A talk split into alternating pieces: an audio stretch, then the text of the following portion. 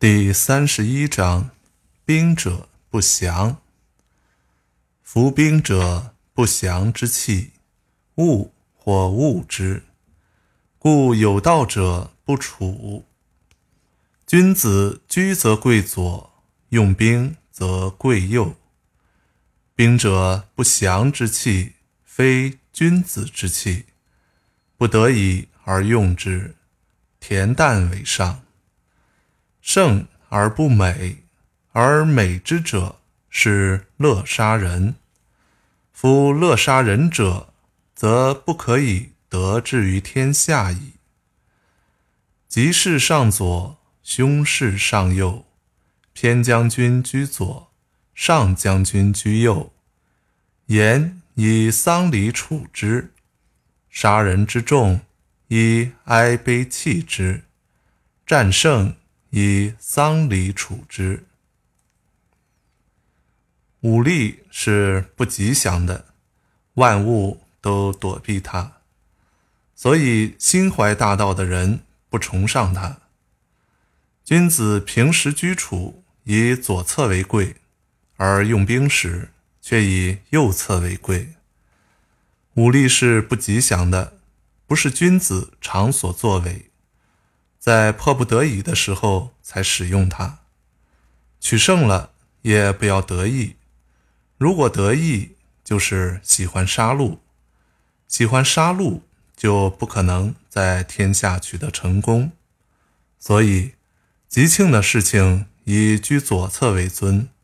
凶丧的事情以居右侧为尊，副将常居于左侧，主将常居于右侧。这就是说，作战要像丧事来看待，杀人众多要用哀痛的心情去面对，打了胜仗也要像丧事一样的心态来对待。经典解读。这一章以古代的礼仪来比喻，仍讲战争之道。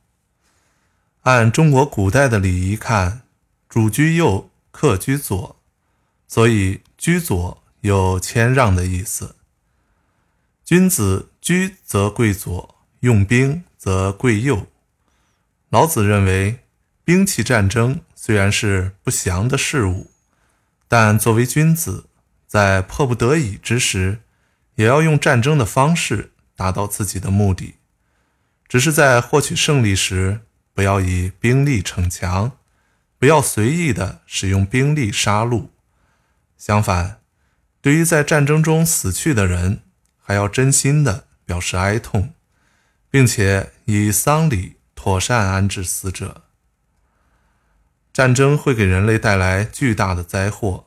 这是人所共知的，所以老子说：“夫兵者，非君子之器也，不祥之器也。”但他同时又说：“对于战争，不得已而用之。”这表明老子不提倡战争，但是也承认了在不得已时还是要采用的。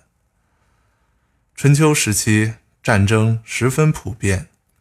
国与国之间相互攻伐，而且规模日益扩大，动辄数万、数十万的兵力投入战争之中，伤亡惨重。而在战争期间，受危害最大的则是普通老百姓。每逢战争，人们携老扶幼，背井离乡，四处逃亡，严重破坏了社会的正常生产。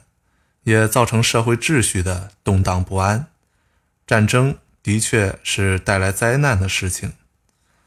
所谓君子迫不得已而使用战争的手段，这是为了除暴救民，舍此别无其他目的。